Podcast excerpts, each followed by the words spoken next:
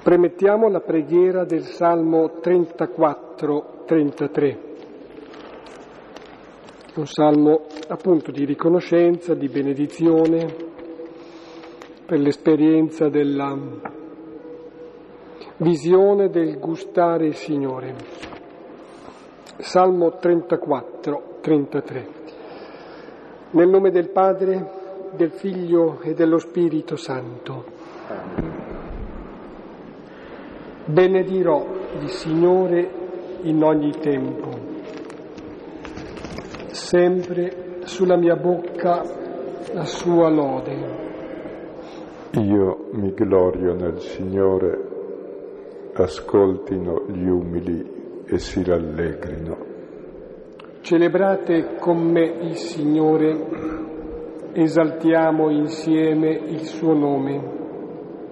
Ho cercato il Signore e mi ha risposto e da ogni timore mi ha liberato. Guardate a Lui e sarete raggianti, non saranno confusi i vostri volti.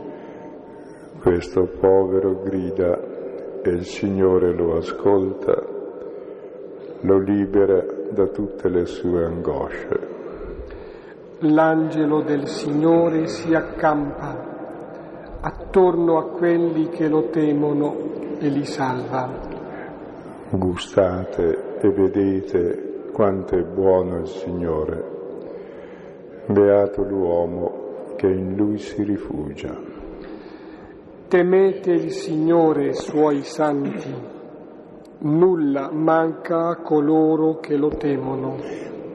I ricchi impoveriscono e hanno fame, ma chi cerca il Signore non manca di nulla. Venite, figli, ascoltatemi, vi insegnerò il timore del Signore. C'è qualcuno che desidera la vita e brama lunghi giorni per gustare il bene preserva la lingua dal male, le labbra da parole bugiarde. Sta lontano dal male e fa il bene, cerca la pace e perseguila.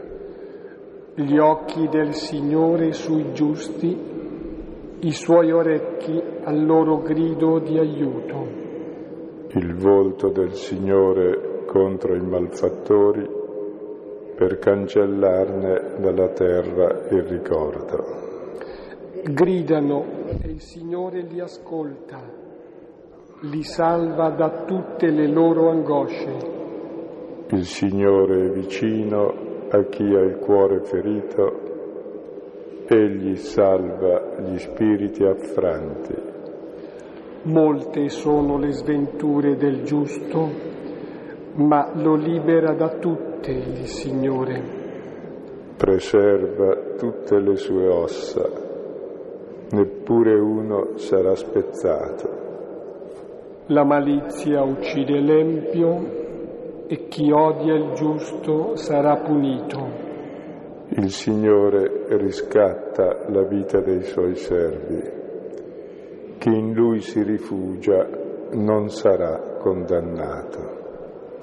Gloria al Padre e al Figlio e allo Spirito Santo, come era nel principio, ora e sempre, nei secoli dei secoli. Amen. Questo è un salmo, se mi permetto di dire, raccomandabile, bello. Sono molteplici le risonanze che hanno anche connessione, attinenza col brano di questa sera. E innanzitutto credo la benedizione, la benedizione nei confronti del Signore, Lui bene fa, noi possiamo davvero sempre, in ogni tempo, in ogni situazione, benedire.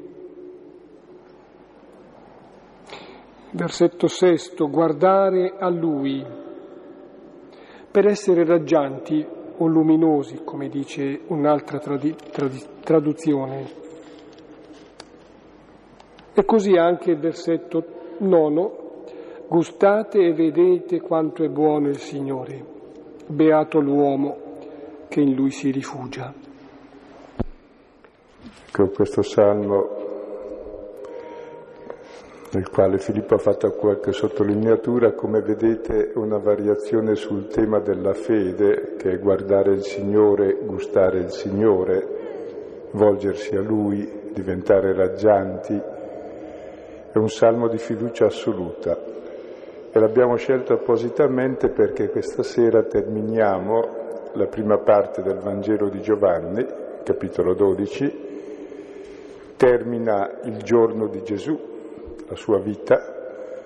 Il seguito del Vangelo dal capitolo 13 in poi è soltanto l'ultimo giorno, dall'ultima cena al sepolcro, che sarà l'ora, l'ora delle tenebre in cui entra la luce. E quindi finiamo questa sera l'attività di Gesù, poi non farà più niente. Ci sarà la sua passione, che sarà la grande rivelazione della gloria, e alla fine eh, di questa prima parte che è intitolato anche il libro dei segni, che racconta tutti i segni che Gesù ha fatto, e l'Evangelista sente il bisogno di fare una considerazione teologica sulla fede, perché lui ha scritto tutto il suo Vangelo perché? Perché anche voi, ascoltando i segni che lui ha fatto, crediate e abbiate la vita. E Gesù perché ha fatto dei segni, dei miracoli? Non per fare cose mirabili. Erano dei segni per significare l'amore del padre e del figlio e quindi aderire al padre e al figlio e avere la vita. E se poi ricordate, ogni brano del Vangelo sempre si concludeva con una considerazione sulla fede o sull'incredulità degli ascoltatori che saremo noi lettori, perché il Vangelo è scritto per noi. Noi siamo il terzo che è sempre coinvolto e quando uno fa un segno lo fa sempre per un altro. Quindi i miracoli di Gesù non sono miracoli fatti per il miracolato, sono dei segni per gli altri che vedono. La guarigione del cieco non è il miracolo del cieco e basta chiuso lì, è il segno per tutti quelli che sono lì vicini per capire che sono ciechi e che possono e come possono avere la vista. E saper leggere i segni è fondamentale, altrimenti è come avere davanti un libro molto bello, con tanti belli geroglifici, ma non saperlo decifrare. E la nostra vita è così. Se non sappiamo leggere in tutto ciò che capita il significato profondo che Dio ci manifesta in ciò che avviene sono dei segni che non sappiamo leggere e non saper leggere vuol dire che non ha senso la vita, che non ha senso il libro. E circa la fede e l'incredulità, perché se i segni servono per arrivare alla fiducia in Dio, che è la vita dell'uomo, ecco, circa la fede e l'incredulità eh, c'è una cosa sorprendente, che è imprevisto anche per Dio cosa noi facciamo della nostra libertà. Possiamo dire sì, possiamo dire no. C'è una meraviglia e vediamo che questo brano contiene una meraviglia, che lui ha fatto tante cose e, e la gente non crede. Come mai? Ed è anche la domanda che ci poniamo tutti. Lo possiamo leggere il testo e poi vediamo. Giovanni capitolo dodicesimo, dal versetto 37 finale, versetto cinquantesimo.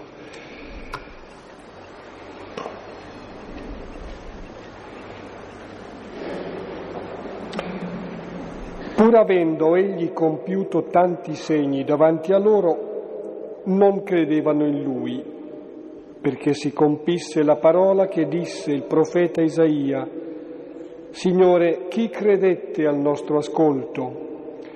E il braccio del Signore a chi fu rivelato?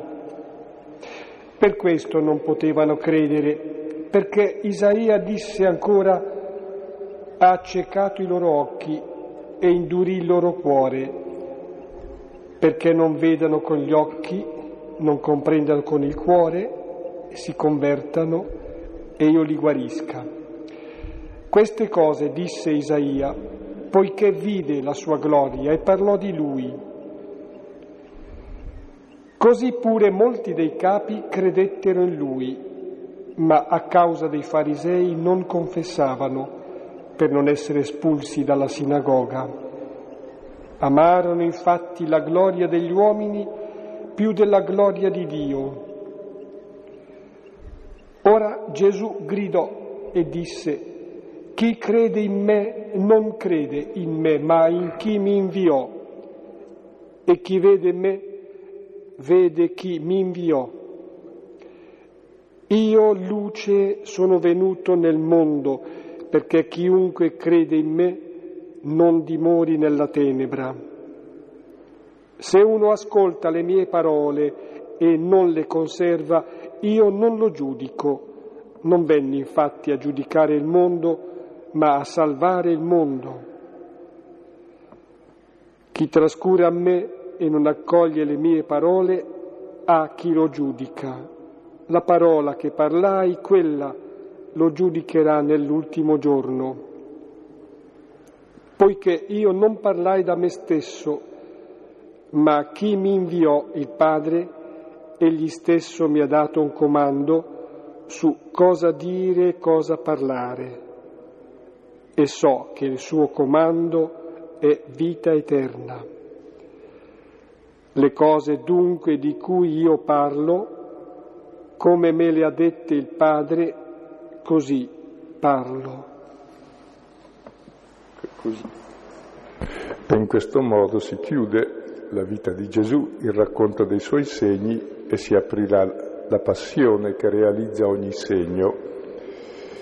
Il testo si articola in due parti molto precise. Nella prima parte, versetti 37 e 43, si analizzano le cause dell'incredulità,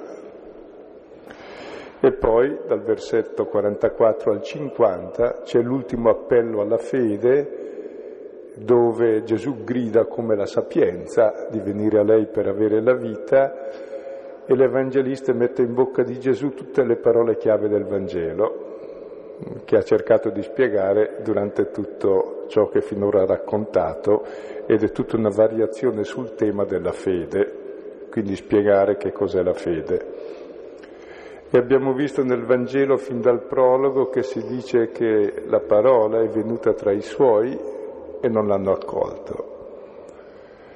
E abbiamo visto che tutto il Vangelo è una, lu- è una lotta tra luce e tenebra, tra amore e egoismo, tra fede e incredulità. E già nel primo segno a Cana si dice che i suoi discepoli videro il segno e crede, videro la sua gloria e credettero in lui. Così tutti gli altri segni li hanno visti anche gli altri e perché non credono in lui? Perché davanti allo stesso segno del cieco il cieco crede e gli altri decidono di ucciderlo? Ecco, è il problema fondamentale del credente, perché io credo e un altro non crede. Cosa vuol dire credere? È il problema che aveva anche Mosè col suo popolo. Dice, ma come mai con tutti i segni che Dio ha fatto ancora non credete? È il problema dei profeti. È il problema di Gesù. Dice, ne ho fatte tante, non mi credete, mi mettete in croce. È il problema di sempre. È il problema più antico dell'uomo. Come mai non si arrende all'amore che Dio ha per lui? quali sono le cause profonde che gli impediscono di compiere questo gesto molto ragionevole e che gli dà la vita. È un'assurdità, no? La luce venne tra i suoi e i suoi non l'accolgono. Perché? E qui si vedono eh, le tre cause dell'incredulità. Prima si dice che è una cosa molto antica, poi si vedono le tre cause però non vuol finire così la prima parte del libro, termina con l'annuncio ancora della fede. Ora passiamo alla prima causa dell'incredulità. Una piccola nota mi sento di fare circa il fatto che hai tanti segni di allora, come anche credo si possa dire, ai segni che pure oggi potremmo notare, non segue necessariamente quasi matematicamente che si creda.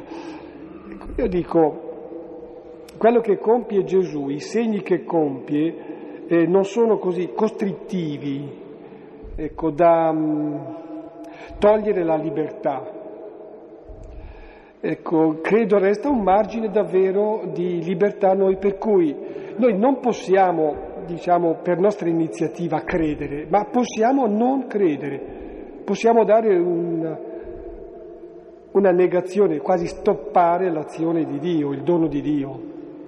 È un rispetto della libertà da parte del Signore. Provate a chiedervi anche perché Dio rispetta la libertà.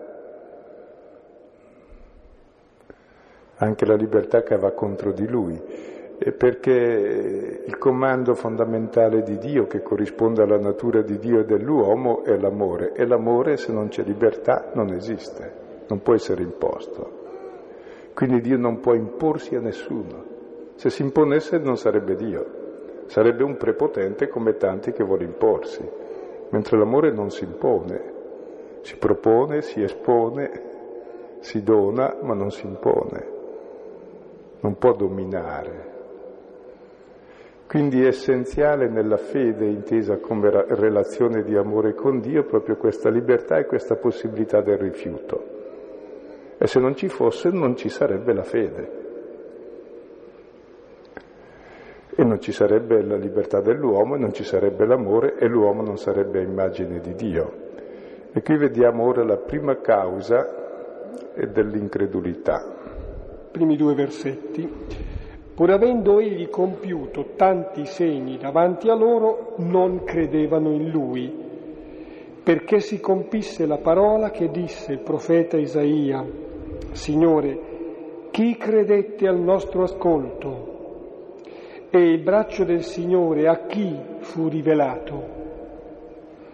Ecco, il testo comincia pur avendo compiuto tanti segni davanti a loro nonostante tutto quello che ha fatto, non gli credono.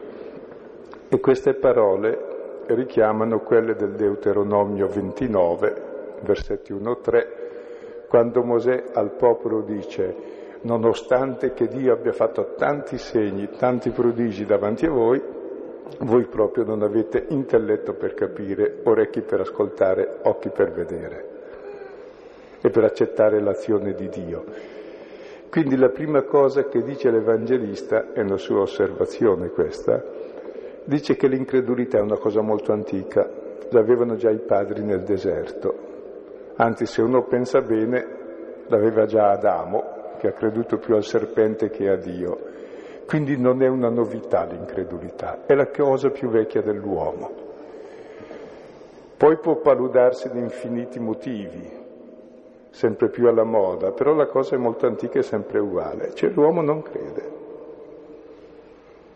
E allora perché non crede? Dice perché così si compie, d'ora in poi e Giovanni userà molto le parole di compimento della scrittura, per dire questo è già tutto previsto, non preoccupatevi, perché Dio non è tonto, sa come funziona il mondo e sa che l'uomo non crede, per quello è finito in croce. Dice, in questo modo si compie la parola che disse il profeta Isaia e qui cita dall'ultimo canto del servo di Yahweh, capitolo 53, dove si presenta questa figura incredibile, gloriosissima, che porterà su di sé i mali dell'uomo, sarà reietto da tutti, disprezzato, uomo dai molti dolori, sfigurato per essere d'uomo il suo aspetto, eppure quello porterà la salvezza di Dio. E allora Isaia stesso dice, e chi credette ad ascoltare questa parola? Nessuno ha mai creduto che tu facessi così. Il braccio del Signore, la sua potenza. E chi ci crederebbe che il braccio del Signore, la potenza del Signore è il suo braccio steso in croce? Cioè, cosa vuol dire? Questi cantico predice la passione di Cristo, Isaia 53. La prima colpa dell'incredulità ce l'ha Dio perché è un amore troppo incredibile. Da andare a finire in croce per noi che lo mettiamo in croce, questo è assurdo. Quindi la prima colpa dell'incredulità ce l'ha Dio, la sua incredibilità è un amore eccessivo, è appunto amore eccessivo. E l'uomo non crede a un amore così infinito, perché il nostro amore è sempre molto limitato, anzi con molto egoismo, e poi c'è i suoi limiti ben precisi. E tra l'altro qui si pone eh, l'immagine del servo. Gesù ha appena detto che sarà il figlio dell'uomo innalzato, richiama il servo di Yahweh, cioè richiama la croce. E davanti alla croce che si pone il problema della fede. Cioè come credere in un Dio che si fa crocifiggere per l'uomo. Noi abbiamo sempre pensato che Dio al massimo mette un po' in croce l'uomo, non che si lascia crocifiggere. Ecco, questo è il grande mistero, ciò che occhio umano mai non vide, orecchio umano mai udine, mai entrò in cuore d'uomo, è lo smisurato amore di Dio per l'uomo. Questa è la prima causa dell'incredulità, troppo grande, troppo bello. È una luce eccessiva per i nostri occhi.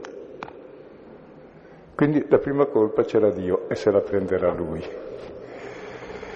E finirà in croce proprio per la nostra incredulità e la stessa croce sarà l'antidoto all'incredulità perché proprio lì manifesta il suo amore eccessivo, cioè fa proprio così, è così.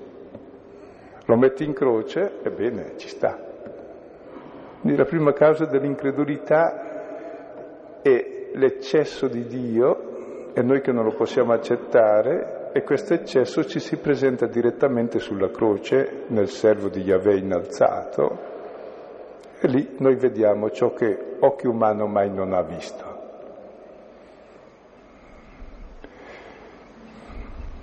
E stavo pensando no, che per tutte le religioni è uno scandalo un Dio crocifisso che Dio è onnipotente, come la sua onnipotenza è quella lì, di un amore che arriva fino a quel punto, fino a dar la vita per chi lo uccide. Sì, questo è Dio. E proprio lì è Dio.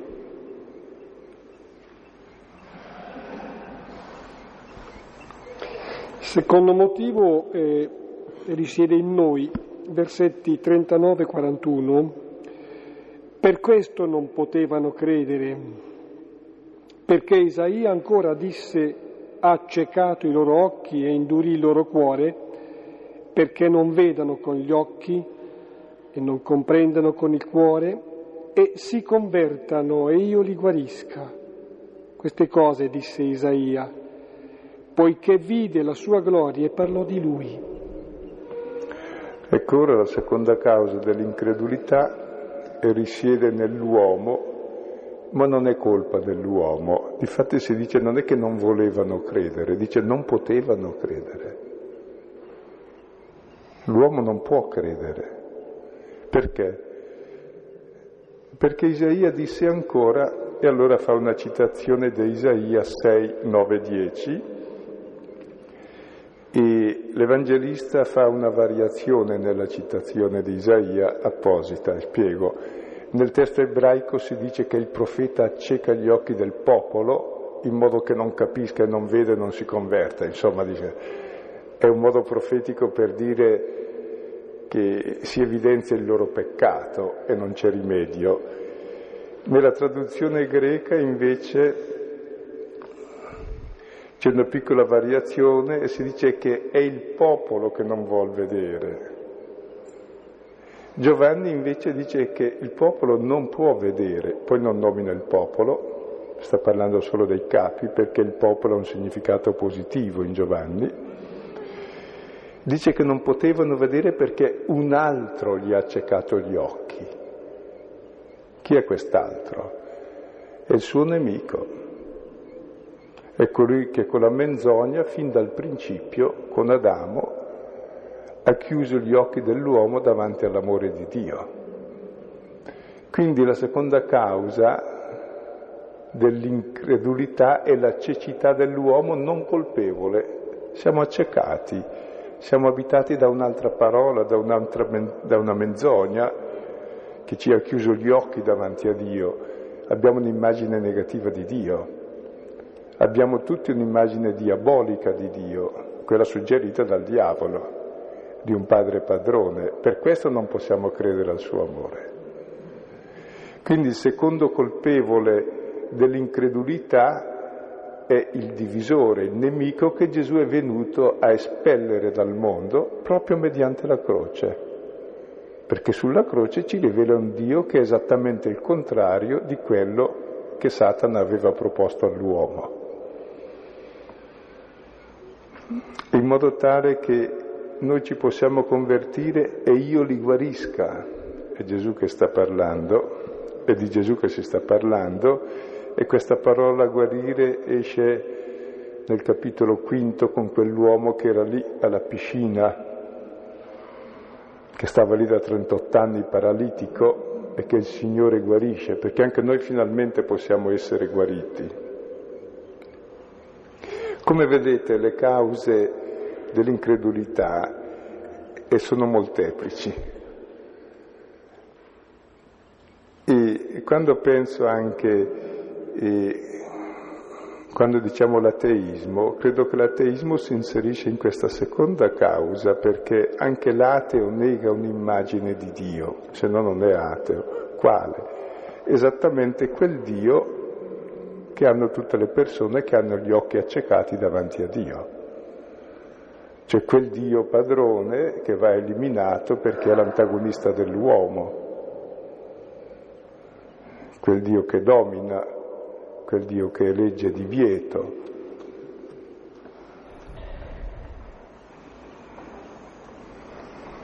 E poi, vabbè, prima della terza causa c'è una transizione, dice che queste cose Isaia disse perché vide la sua gloria e parlò di lui. Si accenna alla vocazione di Isaia, al capitolo sesto, dove si dice che Isaia vide la gloria di Dio. E qui si dice vide la sua gloria di Gesù. E perché fa questa citazione l'Evangelista? E perché i cantici di Isaia, i cantici del servo, sono quei testi che meglio di tutti gli altri testi dell'Antico Testamento descrivono la croce di Gesù, sono i cantici del servo. La croce di Gesù che è la gloria di Dio. Quindi dice che Isaia ha già visto la gloria di Dio e la gloria di Dio è il suo amore che ha verso tutti gli uomini e che il figlio ci ha rivelato definitivamente.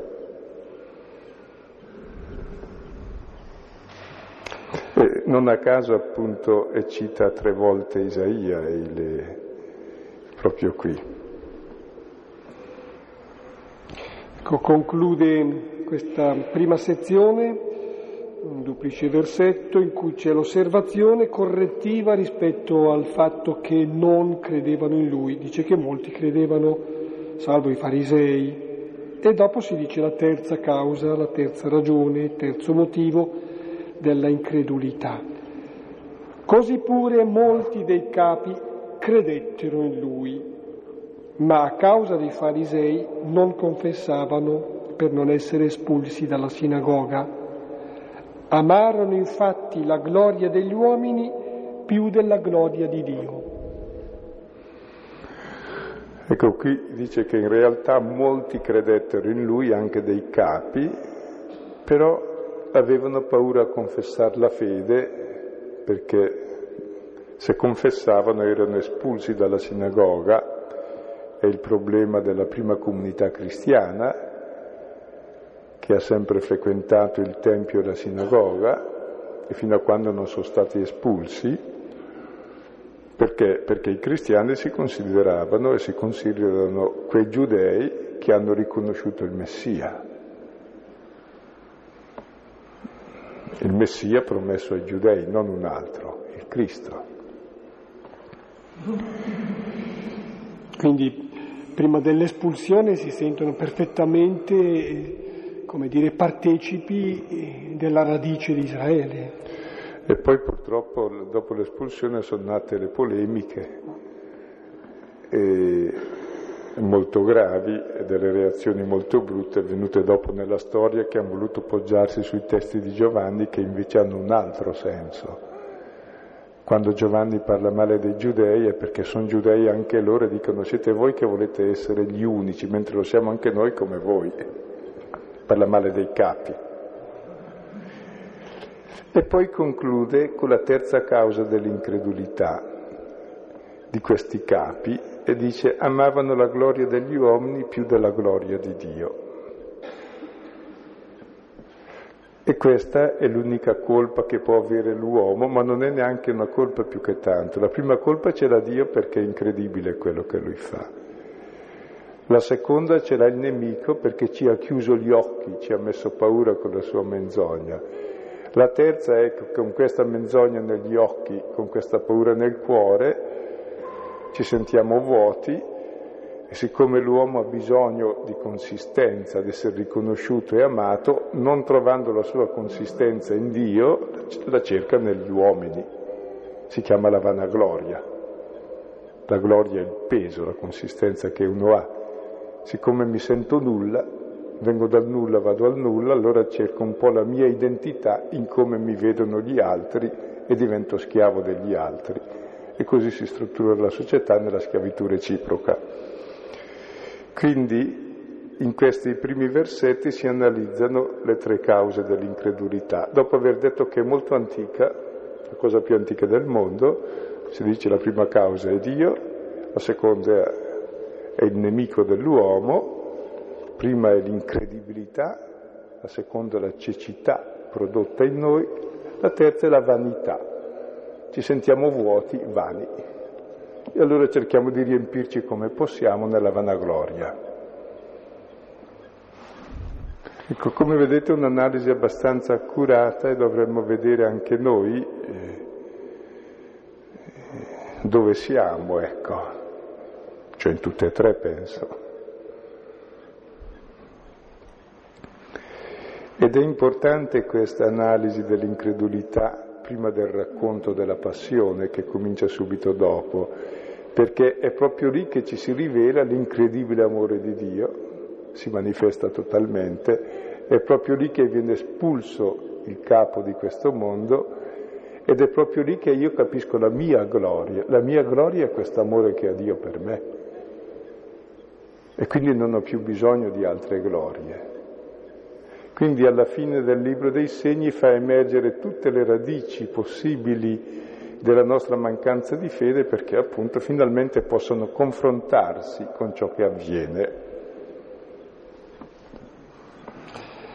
Passiamo alla seconda sezione che è il grido di Gesù, domanda, chiede che si creda in lui per avere la vita, la vita eterna primi tre versetti, 44-46. Ora Gesù gridò sì, a gran voce e disse, chi crede in me non crede in me ma in chi mi inviò e chi vede me vede chi mi inviò.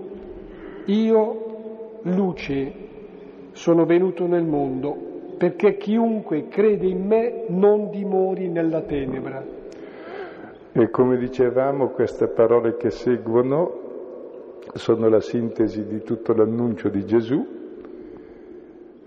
che viene posto sulla sua bocca alla fine della prima parte del Vangelo come un grido e richiama il grido che ha fatto Gesù il giorno di Pentecoste dicendo chi ha sete venga a me e beva, fiumi d'acqua viva scorgeranno del suo seno, e il grido della sapienza di Proverbi 8:20 che chiama tutti alla vita e in questo grido e per 17 volte in pochi versetti esce, per, esce il pronome io, me, di me, mio. C'è la centralità della persona di Gesù, della sua carne, perché è la sua carne che rivela la gloria di Dio. E la prima affermazione è chi crede in me non crede in me, ma in chi mi inviò. E credere vuol dire affidarsi, aderire alla sua persona. Chi aderisce a lui come figlio riconosce il Padre e trova la propria sorgente. Quindi la fede in Dio Padre, in quel Dio che è Padre, mi viene data dall'umanità di Gesù che man- mi manifesta nella sua carne chi è Dio. È uno che mi ama come mi ama il figlio. Tutto ciò che Gesù ha fatto e ha detto è esattamente ciò che il Padre dice e fa. Perché io faccio quel che vedo fare dal Padre e dico quel che il Padre mi dice di dire. E il figlio uguale al Padre. Quel Dio che nessuno mai ha visto, il figlio me l'ha rivelato e con Gesù cadono tutte le immagini di Dio e, e c'è un nuovo Dio, la cui gloria è essere padre.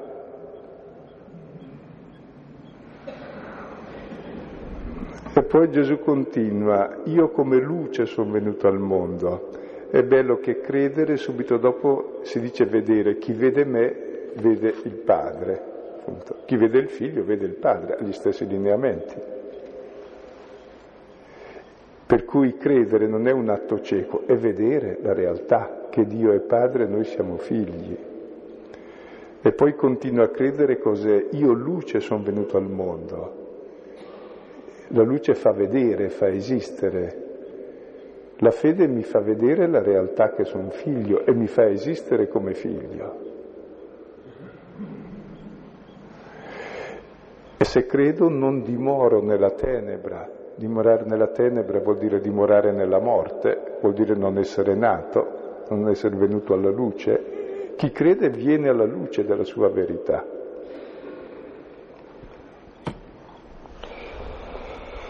Due versetti, 47 e 48. Se uno ascolta le mie parole e non le conserva, io non lo giudico.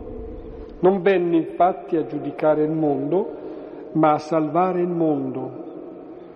Chi trascura me e non accoglie le mie parole, ha chi lo giudica.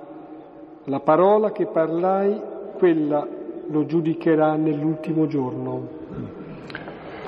Ecco, si continua ancora, una variazione sul tema della fede. La fede è innanzitutto ascoltare, è una parola che tocca la ragione, che tocca il cuore, non è solo ascoltare, ma conservare queste parole.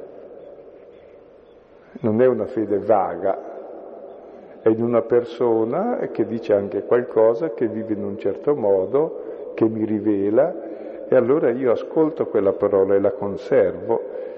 E se uno ascolta le parole del figlio e conserva queste parole, è importantissimo conservarle perché poi vivi ciò che conservi, la parola che conservi dentro, e dice io non lo giudico se non le ascolta, perché io non sono venuto per giudicare ma per salvare.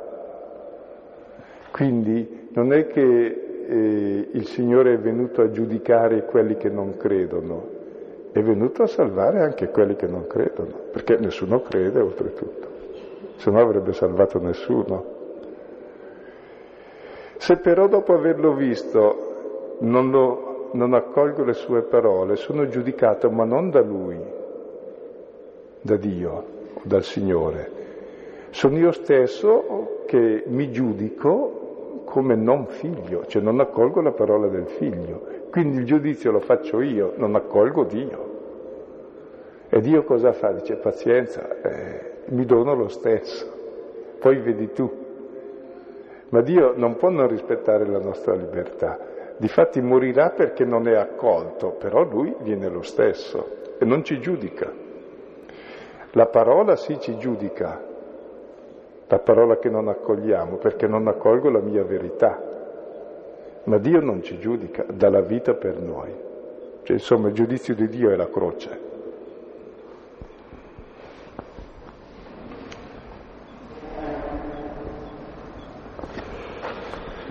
Gli ultimi due versetti. Poiché io non parlai da me stesso, ma chi mi inviò, il Padre, egli stesso mi ha dato un comando. su cosa dire, cosa parlare e so che il suo comando è vita eterna. Le cose dunque di cui io parlo, come me le ha dette il Padre, così parlo. Ecco, in questi ultimi versetti c'è un'allusione al Deuteronomio 18, 18 seguenti, dove Mosè promette un profeta pari a lui, dopo di lui, al quale dare ascolto, e si dice che questo profeta avrà sulla bocca la parola stessa di Dio e chi lo ascolterà avrà la vita. E qui Gesù dice io di fatti non parlo da me, ma chi mi inviò è il Padre. Quindi lui dice le parole del Padre, è il Figlio, e come Figlio ha un unico comando da dire. È un comando che è vita eterna. E qual è il comando del Figlio, il comando del Padre? È il comando dell'amore che occuperà tutto il seguito del Vangelo. Quello è il comando di Dio, è il comando della vita. E noi pensiamo sempre che i comandamenti di Dio siano delle imposizioni, dei divieti, invece l'unico comando di Dio è il comando della vita, primo comando. Ci ha chiamati alla vita, il primo comando è vivere. E tutti gli altri comandamenti servono per vivere meglio. Nessun comando è per la morte, tutti i comandi sono eventualmente contro la morte ma tutti per la vita. Penso che istintivamente la parola comando, il termine comando, eh, susciti in noi qualcosa di un'impressione soffocante, ecco, qualcosa che tende a togliere come respiro così la vita. E qui si dice invece che è un comando di vita. Vuol dire allora che bisogna sintonizzarsi su ciò che eh, dice intende il Signore. Il suo comando diventa una raccomandazione, diventa, dobbiamo dire, anche una specie di supplica. Vuoi vivere così, vivi così e vivrai in pieno, con profondità, senza limiti, vita eterna, ecco. Ecco, qui possiamo concludere questa prima parte, inizieremo la volta prossima con l'ultima parte del Vangelo e come vedete alla fine ci sentiamo interpellati e forse siamo anche in grado di capire quelle che sono le radici dell'incredulità, perché il seguito del Vangelo sarà la cura di queste radici dell'incredulità. Vedremo davvero l'amore incredibile di Dio, sarà veramente vinto, vinta la menzogna che ci presenta un Dio diverso, Finalmente vedremo la nostra gloria e allora capiremo che aderire al figlio è diventare figli e avere la pienezza di vita di Dio. Ed è per questo che Dio ci ha fatti. Eh, premetto al suggerimento di testi utili, avendo sott'occhio il calendario, premetto una, una correzione del calendario degli incontri. Vedo qui che a marzo 18 c'è scritto sospeso, no, è il 18 febbraio che è sospeso. Eh, ci troviamo l'11, non il 18 di febbraio, poi il 25, eccetera. Allora, i testi, testi utili. Salmo 34, quello che abbiamo pregato assieme, 33, Deuteronomio 29, 1, 3 e ancora Deuteronomio 18, 15, 22. Poi dal libro del profeta Isaia, abbiamo citato già Isaia 6, 1, 10, 52, 13, 53, 12. E poi la prima lettera di Paolo ai Corinti, capitolo primo, secondo e terzo. Ecco, terminiamo qui, sospendiamo qui. Chiesa ci ha insegnato tanto questa cosa e quindi volevo dire, chiedere a lei che cosa ne dice. Ma il Vangelo dice il contrario e anche la Chiesa. Dopo, qualunque credente è accecato come gli altri. E se, anche se uno prende una persona senza nessuna istruzione religiosa, me ne sono capitate spesse, educate anzi all'ateismo, hanno ancora quell'immagine di Dio, ma chi gliel'ha suggerita? C'è qualcosa di molto profondo. E fin dal principio mi hanno detto che il Signore è morto in croce per i peccatori, per salvarmi, eccetera oppure che la confessione mi assolve dai miei peccati realmente commessi. Eppure io associo e faccio molta fatica a liberarmene e molti non se ne liberano mai dal fatto che Dio mi giudica, Dio mi condanna, Dio mi colpevolizza, perché? Non lo so. Siamo accecati, cioè proprio è una constatazione eh? che anche chi ha avuto nessuna educazione religiosa ha questa immagine. Quando si parla del peccato originale si capisce che non è tanto una favola, cioè è una realtà che poi si può descrivere in infiniti modi, che c'è questa immagine negativa del padre e della madre. C'è un bel romanzo di Dürrenmatt, ecco, che, sulla pizia, ecco che si narra in infiniti modi la storia di Edipo e ognuno dice che l'altro ha torto e alla fine però tutti raccontano la stessa storia. Ed è molto bello perché è lo stesso, è lo stesso tema in fondo. È il gioco dell'immagine del padre col figlio.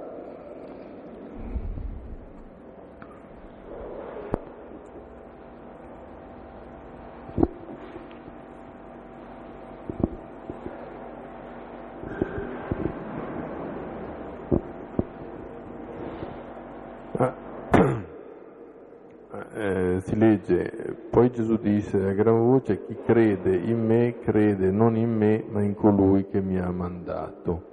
Ora, eh, talvolta effettivamente è difficile credere che eh, un uomo possa essere stato Dio. E quindi tutto sommato uno può essere innamorato della giustizia, mi è piaciuto molto il Vangelo dell'ultima domenica, beati gli innamorati della giustizia e ehm, eh, se effettivamente una persona è innamorata della giustizia eh, vive secondo la carità e effettivamente gli sfugge il fatto che effettivamente Gesù Cristo possa essere stato effettivamente Dio, non lo esclude, assolutamente.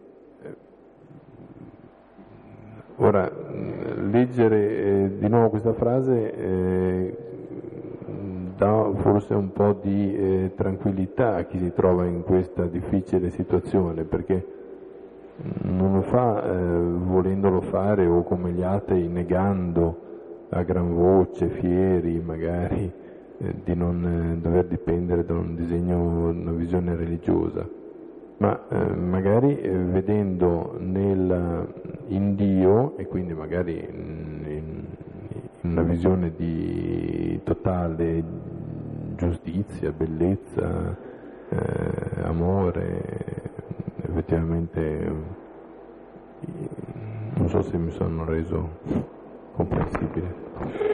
Sì, ecco, credo un pochino questa cosa con molta certezza, poi dopo il grado di comprensione che posso averne spero che sia sempre maggiore, che il tipico del Vangelo, anche del discorso letto ieri delle beatitudini, non è che Gesù fa un proclama teorico su Dio sulla giustizia, è che parla di sé.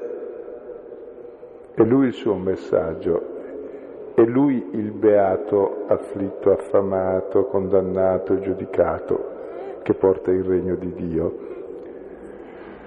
Così Gesù ha la coscienza di essere figlio di Dio, se non avesse non lo sarebbe, punto primo. E la esprime costantemente nel Vangelo. E punto terzo, la novità del cristianesimo è che quel Dio che l'uomo si è raffigurato in tanti modi, la croce ci fa vedere che è esattamente il contrario. Quindi è un Dio davvero che non si può credere. Tutti gli altri dei, da Giove a Venere, a Marte, a Mercurio, che è il Dio degli affari, noi ci crediamo tranquillamente perché sono a nostra immagine. Ecco, a quest'uomo che è così, ecco, quest'uomo è l'immagine visibile del Dio invisibile. Ci mostra il Padre che nessuno mai ha visto. Da quel che lui fa si capisce che c'è un Dio diverso e Gesù batte ogni volta su questo, fin dal principio, ma in tutti i Vangeli. Questo sicuramente, però io talvolta mh, dico se fossi stato lì e avessi visto i miracoli di Dio, eccetera, forse avrei creduto, invece probabilmente no. Molto di meno. Molto di meno, esatto. Eh, perché se, eh, se, te ti proponi o fai un miracolo... Se vedo uno fare il miracolo io me ne vado. non mi piace. Però, eh, capisci? Sì. Tutto sommato il fatto di non credere è, è molto umano. Sì, quindi... sì. Mentre invece il problema non è i miracoli, è la lettura, i segni.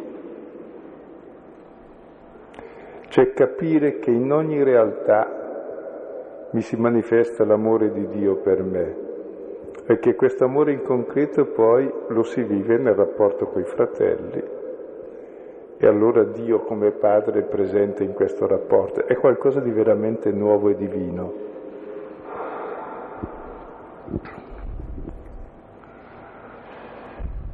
Mentre invece se buttiamo la fede sul, sui miracoli, dicono che Sai Baba ne fa tantissimi, poi siano veri o non siano veri non mi interessa. Dice anche il Vangelo che li può fare anche Satana, ma li può fare forse anche chiunque. Il problema non è del miracolo, il problema è cosa significa, che realtà c'è dietro.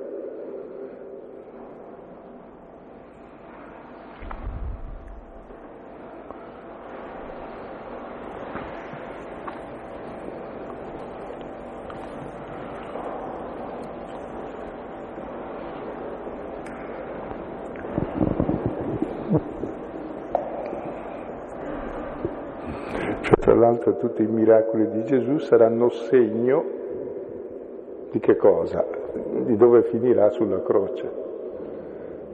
Cioè il potere di Dio è quello di amarci fino a quel punto, l'unico potere.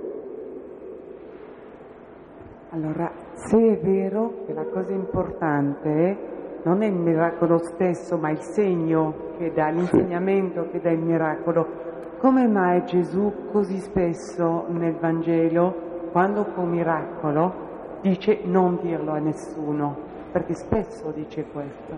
Sì, sì, anzi sempre, sempre tranne quando è così segreto o perché non si può dirlo, perché è manifesto. Ecco, questo ce l'hanno gli altri tre Vangeli perché dicono guarda che non è importante il miracolo, è importante un'altra cosa. Che cosa è importante?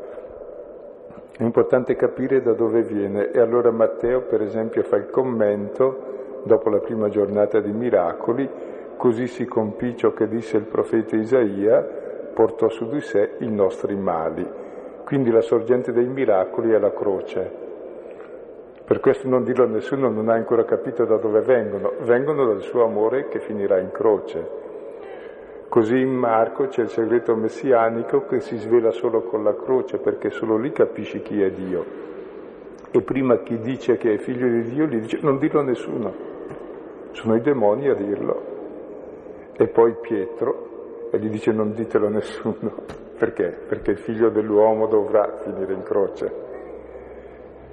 Ma certo che questo è un Dio un po' critico per l'umanità, no? Perché chi lo capisce uno così? È vero, è vero, ma di fatti dice che la prima colpa è sua.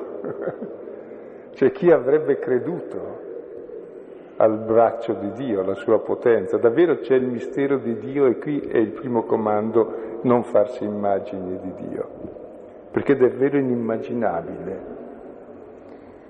Sì. E tutti i Vangeli puntano su questo, col punto non dirlo a nessuno, Giovanni non fa così, ma ogni miracolo subito salta dicendo che è segno di qualcos'altro, per cui non è importante il miracolo.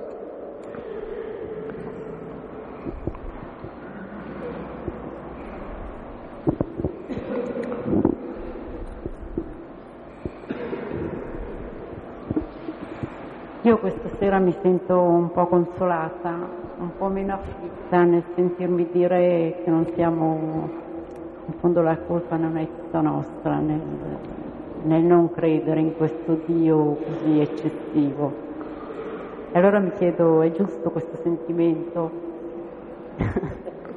Forse è anche un incoraggiamento. E direi a me sembra questo testo un bel incoraggiamento perché prima dice così hanno fatto tutti i nostri padri, Adamo, i padri nel deserto, così hanno fatto ai tempi di Gesù e poi spiega, eh ma la cosa non è neanche colpa nostra, è colpa sua che è fatto così. E poi dice sì, non è solo colpa sua, c'è un altro che ci ha chiuso anche gli occhi, ma non è colpa nostra.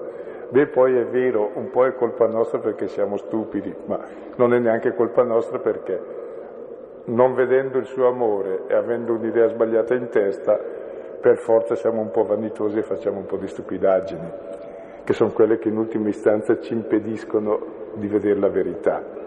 Però c'è davvero tutto una, uno smontare, direi, quel dramma che poi è un dramma serio per Dio, perché fin dal principio Dio va a cercare Adamo e dice dove sei? Cioè l'incredulità dell'uomo è, è la causa della croce di Dio, è la croce di Dio. Come un figlio che non crede all'amore dei genitori è la croce dei genitori, insomma.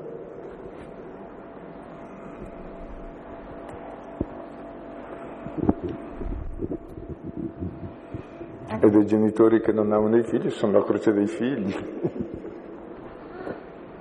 Anche per me mh, molto consolatoria questa parola di oggi perché mi sento molto vicina all'incredulità di, un, ehm, di una persona che, non, che riesce a stento ad immaginare un amore sconfinato come quello di Dio, però allo stesso modo penso che il Signore conosca i nostri limiti e quindi ci ami proprio per questo, pur conoscendo i nostri limiti, se noi riusciamo ad avvicinarci al suo mistero, allo scandalo della croce, che è veramente il contrario della vanagloria del mondo, penso che ci ricambierà appunto con il suo amore, ma che ci sentiremo più ricchi dentro e quindi alla fine la sua parola avrà avuto un senso della nostra vita che sarà quindi con, si concluderà in modo mh, più pieno, perché alla fine è la parola che ci condanna. Se noi non abbiamo aderito a questa parola di luce, di vita e di speranza somma in chi, crede, in chi crederemo, in che cosa, saremo solo dei, appunto, dei morti che vivono, ma non saremo in realtà mai vissuti prima.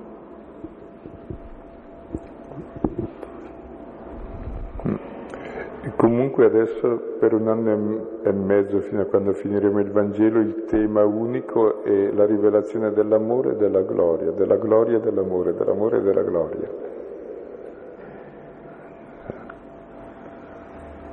Perché l'uomo ha bisogno di gloria e gloria vuol dire proprio esistere, essere riconosciuto. Essere riconosciuto è l'amore che uno ti dà.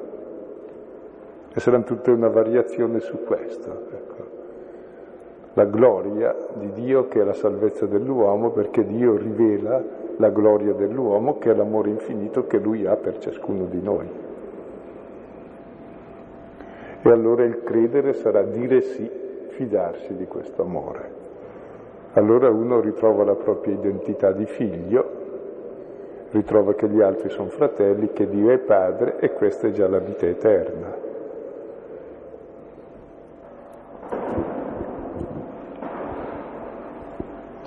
Io invece non mi sento tanto consolata, nel senso che eh, secondo me, almeno dall'esperienza così quotidiana, i cristiani hanno tante colpe, cioè, per quanto riguarda l'incredulità degli, altri, degli atei, diciamo, di coloro comunque che non, non aderiscono a Gesù. Quante volte si sente dire e a me dispiace tantissimo la Chiesa, tutti questi mangiapreti che ci sono in giro, mi, mi, piange il cuore a sentire criticare la Chiesa, però devo dire che se noi cristiani avessimo davvero una fede come, come ci viene chiesto di avere, come ci viene rivelato, forse, forse aiuteremmo anche tanta altra gente a credere, invece forse gli altri non credono anche per colpa nostra, perché noi non, non siamo dei veri cristiani, non abbiamo forse incontrato Gesù serio, non so. Per cui non mi sembra che usciamo senza colpa, abbiamo tanta. Sì, non è... Sì, è importante, è giusto sentire anche le proprie colpe, anche il Papa ha sentito bisogno di dire mia colpa, quindi è giusto. Dopo circa tante critiche dipende da come vengono, perché certe critiche davvero si vede che c'è sotto qualcosa che è, è semplicemente una moda, perché in fondo se tu giri il mondo, gli unici a interessarsi dei poveri cristi al mondo senza interessi è la maledetta Chiesa. Sono i maledetti preti, le maledette suore che come Madre Teresa e gli altri sono lì a prendersi cura. Vai ancora in giro per le nostre parrocchie, gli unici a dedicare la vita per il quartiere senza interesse sono ancora questi disponibili a tutti. Quindi credo che è anche un topos parlare male, perché non so come gli adolescenti parlano male dei genitori, ciò non toglie invece tutte le colpe di potere e di dominio che abbiamo, questo sì. E queste sono gravissime. Ecco, questo è un peccato. Per gli altri invece non è neanche un peccato, eh, peccato non averlo il potere. Ringraziamo Dio che per noi è peccato averlo almeno questo. Cioè, per cui direi, quando mi vende a certi pulpiti le prediche che è il peccato e il potere della Chiesa, scusa, sei tu che sei di un partito che cerca il potere a tutti i costi, mi dice è solo perché è il tuo concorrente. Io sono del parere che è un peccato per noi di Chiesa, ma come mai non lo è anche per te? Lo è per ogni uomo, sai? Non so se mi spiego, quindi... Eh, non mi sento tanto la coda di paglia perché dico io la mia vita l'ho dedicata a questo, come la gran parte dei credenti. Tranne chi cerca il potere ma lo fa credendo di far bene, come esattamente in genere chi ci accusa di potere. E allora dico, eh, calma.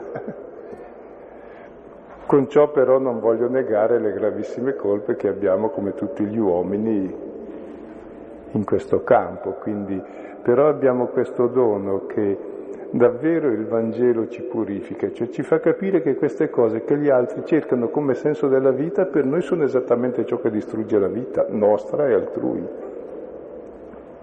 Quindi ringrazio Dio del Vangelo e della Chiesa che me l'ha trasmesso, ecco. Dopo è fatta di uomini che non sono migliori degli altri, meno male, se fossero migliori mi preoccuperebbe la salvezza sarebbe solo per qualcuno, invece per tutti. Però è vero quel che diceva delle colpe, cioè dovremmo stare più attenti, eh, però direi è facile accusare gli altri, devo stare attento io, insomma, poi. Mm. Comunque un cammino di purificazione si è fatto e uno ancora a lungo si farà, spero.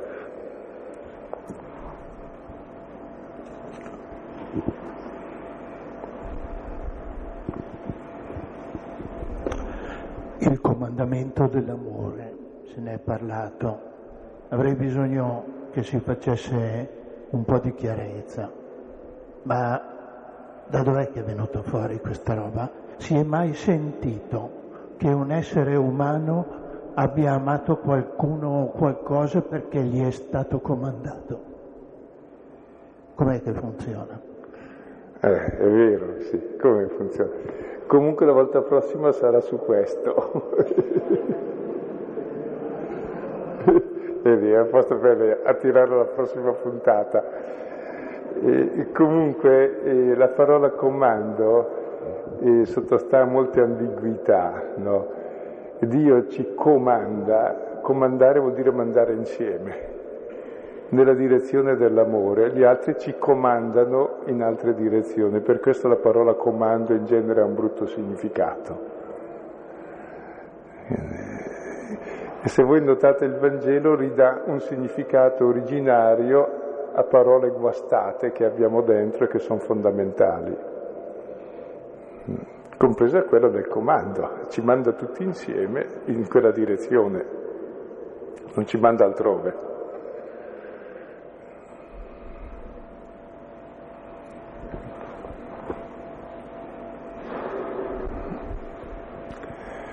Qui chiudiamo e abbiamo aperto sul comando dell'amore per la prossima volta.